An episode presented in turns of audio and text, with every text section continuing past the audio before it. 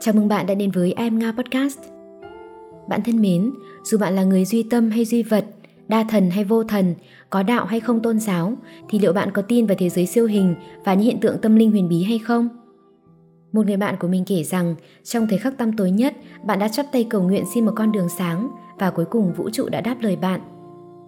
Mình cũng từng có thời gian mất phương hướng, khấn xin từ Phật nước ta đến Phật Thái Lan để nhìn thấy con đường mình nên đi, nhưng mình vẫn bế tắc sau đó một cơ duyên đã khiến mình biết đến con đường tâm linh và đã khiến cuộc đời của mình thay đổi rất nhiều. Nếu bạn để ý có thể thấy trên podcast và blog của mình có chia sẻ một số nội dung về tâm linh, điều mà mình rất hiếm khi chia sẻ trước đây. Vậy mình đã đến với con đường tâm linh như thế nào? Trong số podcast này, mình xin được chia sẻ một chút trải nghiệm của mình. Năm ngoái, khi mình đang chìm trong lo âu và stress với đủ thứ chuyện thì một người bạn chỉ ra rằng vì mình có vẻ không tin và cũng ít quan tâm đến tâm linh nên đời sống mất quân bình – bạn giải thích đơn giản rằng hiểu về tâm linh tức là chăm sóc cho phần linh hồn của mình, còn tu là tu tâm dưỡng tính, hướng đến những điều tốt đẹp, thiêng liêng. Bạn gợi ý mình đọc một số cuốn sách, theo dõi kênh của một số thiền sư, rồi tùy duyên mà có sự tiến triển trên con đường tâm linh. Có bệnh thì vài tứ phương thôi, lúc ấy mình ôm lấy bất kỳ cái phao nào mà người khác quăng cho. Nhưng cách đó chỉ chữa được ngọn chứ không chữa được gốc. Một ngày, mình lại kiếm bạn miếu máu, kể lể về những khó khăn mình gặp phải nơi công sở và mình đang cảm thấy rất bế tắc. Mình tìm bạn bởi trước đó bạn có cho mình một số lời khuyên giúp mình thay đổi mindset và bạn cũng từng có kinh nghiệm làm quản lý, dành giọt về vấn đề nhân sự nên có thể giúp mình gỡ rối. Rồi sau đó, chính bạn là người dẫn dắt mình đi bái sư học đạo, đưa mình đến với một bậc thầy tâm linh. Mỗi người có một cái duyên khác nhau để đến với tâm linh và con đường đạo cũng như con đường đời của mỗi người cũng khác, không ai hoàn toàn giống ai. Nếu đủ duyên sẽ gặp được người thầy dẫn dắt trên con đường tu tập, bởi đi đường mới biết gian lao, núi cao rồi lại núi cao chập trùng. Thơ của bác Hồ Trí và lực của con người là trí lực của bậc phàm phu, hữu hạn. Nếu không có tha lực trợ duyên thì rất khó đến được bờ giác ngộ. Không thầy đố mày làm nên, đến Tôn Ngộ Không còn phải vượt muôn dặm đường trường để bái sư học đạo. Cuộc đời Tôn Ngộ Không có hai người thầy vĩ đại là Bồ Đề Tổ Sư, người đã dạy cho hắn các phép thần thông để từ một con khỉ đá trở thành tế thiên đại thánh. Người thứ hai là Đường Tăng, người đã dạy đạo để một kẻ từng đại náo thiên cung trở thành đấu chiến thắng Phật. Trước đây không phải mình không tin vào trời Phật, thánh thần hay thế lực siêu hình mà mình chỉ không quan tâm lắm. Mình nghĩ những hiện tượng tâm linh chắc là cũng có đấy, chỉ là mình không có căn để trải nghiệm. Với cả mình thuộc phái tự lực nên nghĩ chẳng biết trời Phật có độ đến một sinh linh nhỏ bé như mình không. Mình thấy bản thân chỉ như một hạt cát vô thường ở cõi trần gian, đến rồi lại đi trong thoáng chốc. Cả một đời người tưởng dài nhưng cũng chỉ như một cái chớp mắt như một giấc chiêm bao. Có câu, phiền não là gốc bồ đề, mặc dù mỗi người có một cơ duyên khác nhau đến với đạo, nhưng phần lớn là vì cuộc sống chật vật, khổ sở hoặc trải qua biến cố nào đó. Như mình từng viết, khi hạnh phúc, sung sướng thì chẳng mấy ai nhớ đến trời Phật. Họ coi những thứ họ đang có là đương nhiên. Chỉ khi bất hạnh, khổ đau, người ta mới than trời khấn Phật để xin được cứu vớt. Nhưng trên thế giới này chẳng có cái gì là đương nhiên cả. Những gì ta đang có cũng không phải tự nhiên mà có. Bản chất con người vốn vô minh nên sống rất vô ơn, sơ hở là đi tạo nghiệp, rồi lại cầu xin, khấn vái đủ thứ. Bản thân mình cũng chẳng phải là có đạo đức hay sáng suốt hơn ai, chỉ là mình may mắn hợp thầy hợp thuốc nên đang trên hành trình sống có đạo, bớt đi tạo nghiệp thêm. Năm ngoái khi xem tử vi, mình hỏi liệu số mình có quý nhân phù trợ không? Thầy tử vi phán, không có người thầy nào đâu, khiến mình vô cùng hụt hẫng. Nếu hiểu từ thầy về nghĩa rộng thì ta có thể tìm được thầy ở khắp nơi, từ thầy cô trong trường đến những danh nhân, học giả, những người có tầm ảnh hưởng. Tuân tử có câu, người chê ta mà chê phải là thầy ta. Nhà hiền triết Hassan cho rằng ba người thầy vĩ đại nhất đời mình là một tên trộm, một con chó và một đứa bé. Tất cả đều giúp ông giác ngộ ra những chân lý.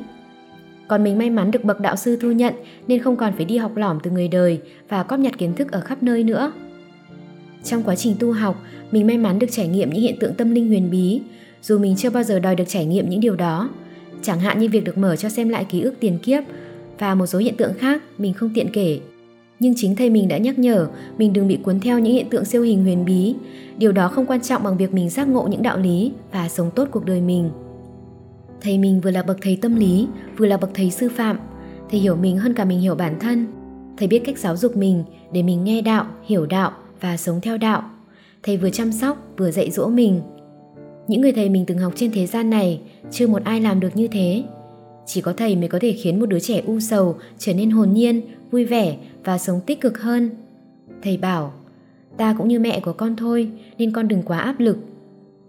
Những ngày đầu mới tu học, mình đã bày tỏ sự kính yêu và biết ơn thầy, nhưng lần nào thầy cũng lắc đầu không chấp nhận. Mãi sau này mình mới nhận được cái gật đầu của thầy. Thầy bảo, một người chưa biết yêu bản thân thì chưa đủ tư cách nói yêu thương bất kỳ ai khác. Thầy thương xót mình, vì vô minh nên mới khổ. Thầy giúp mình khai trí, có những vấn đề nhỏ nhặt nhưng mình cứ loay hoay, bế tắc mãi. Nhưng chỉ cần thầy gợi ý một chút là mình hiểu ra bản chất của vấn đề. Thầy giúp mình gieo trồng và nuôi dưỡng những hạt giống tốt lành của từ bi, trí huệ, dũng cảm, tinh tấn và nhẫn nhục. Một người tu cũng chỉ là phàm phu trên hành trình phát triển bản thân. Mình đang được ngồi trên một con thuyền đến bờ giác ngộ. Mình đã tin vào sự hiện diện của trời Phật, Thánh Thần trong việc chi phối đời sống của con người. Mình đã chấp nhận cuộc đời vô thường, còn bản thân vô ngã. Mình xả vai một người lớn đang cố gồng để trưởng thành, trở về là một đứa trẻ vô tri trong lòng bàn tay của thần Phật. Mình biết cầu nguyện, dám tin tưởng để trao chọn cuộc đời mình cho trời Phật che chở với những thứ mình không kiểm soát được. Chẳng biết bạn có tin vào duyên phận không? Mình thì luôn tin những người ta gặp trên đời không phải tự nhiên mà gặp. Vì sao ta sinh ra trong gia đình đó, chơi thân với những người bạn đó, có tình cảm và kết hôn với người đó? Tất cả đã có sự sắp xếp, an bài của tạo hóa, mà đứng sau đó là những vị thần. Mỗi người ta gặp trên đời, dù duyên mỏng hay phận dày, thì sự xuất hiện của họ trong cuộc đời ta cũng có một nguyên do nào đó và để lại trong lòng ta một điều gì đó. Ta không thể quyết định được ai sẽ đến và đi, ai có thể bước vào thế giới của ta và ai có thể ở lại. Mình luôn biết ơn người bạn đã dẫn dắt mình đến với con đường tâm linh. Dù mình biết đằng sau có sự sắp đặt của thánh thần, nhưng dù sao có duyên mới gặp và mình sẽ gặp đúng người mình cần. Mình với bạn kiếp trước, kiếp này có duyên gì hay không, mình cũng chẳng biết nữa. Nhưng ở kiếp này, bạn là người mình yêu quý và tin tưởng. Mình bắt đầu đến với con đường tâm linh vì tin bạn nhiều hơn là tin vào thế giới siêu hình. Ngay cả trong giấc mơ, những khi gặp ác mộng, những lúc vui buồn thì mình vẫn vô thức đi tìm kiếm bạn. Mình có cảm giác rất mạnh rằng ở một kiếp sống nào đó trước, người ấy đã chăm sóc, bảo vệ mình như người thân trong nhà. Kiếp này, dù không còn là người một nhà, Thánh Thần vẫn xoay vần để mình tìm được bạn, để bạn tiếp tục giúp đỡ mình. Dù ở gần hay ở xa, một cách vô tình hay hữu ý, bạn ấy vẫn luôn chăm sóc, an ủi tâm hồn mình. Khi bạn ấy không còn đồng hành cùng mình nữa, thì điều khiến mình nuối tiếc nhất không phải là những viên ngọc quý mình chưa được chạm tới, mà điều nuối tiếc ấy chính là bạn. Bạn là một trong những điều quý giá đối với mình. Và việc phải rời ra một linh hồn mình có tình cảm là điều gây đau khổ. Mình đã suy nghĩ nhiều về việc mình đã sai ở đâu, sai từ đoạn nào, nhưng rốt cuộc mình không thể quy hết mọi thứ về bản thân vì một tay không thể sắp đặt được mọi thứ. Con người thường có hai điều hối tiếc. Hối tiếc vì điều mình không làm và hối tiếc vì điều mình đã làm. Khi đi đến điểm kết thúc của một mối quan hệ, mình mới biết là mình đã cố gắng đủ chưa, những điều mình làm là sai hay đúng.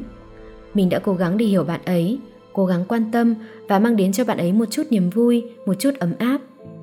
Bởi vì bạn ấy đã giúp mình một việc mà chưa từng ai giúp được. Và với bạn, mình có những cảm giác không lý giải được. Nhưng mình không phủ nhận một điều, nhiều lần mình thấy buồn, hụt hẫng và mỏi mệt. Mình tin rằng những gì đã xảy ra đều có lý do của nó. Đến một lúc nào đó, mình buộc phải đi trên hành trình của mình để phát triển tính độc lập và học lấy những bài học của mình.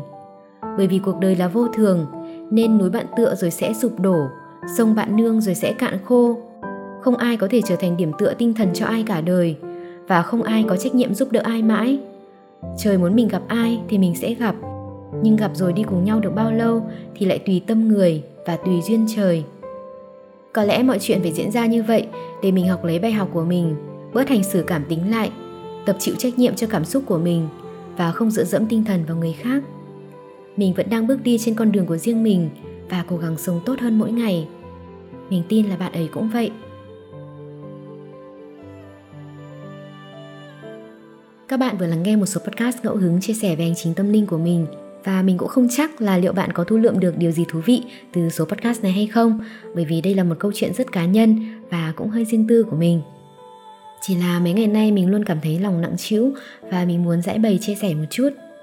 Nếu các bạn quan tâm đến những gì mình chia sẻ các bạn có thể dõi theo I Am Nga Podcast trên những nền tảng nghe podcast phổ biến như Spotify, Apple Podcast, YouTube. Các bạn cũng có thể đọc những bài viết của mình trên trang blog iamnga.home.blog. Podcast và blog của mình thường chia sẻ về trải nghiệm sống và những bộ phim mình yêu thích. Cảm ơn bạn đã dành thời gian lắng nghe mình. Xin tạm biệt và hẹn gặp lại.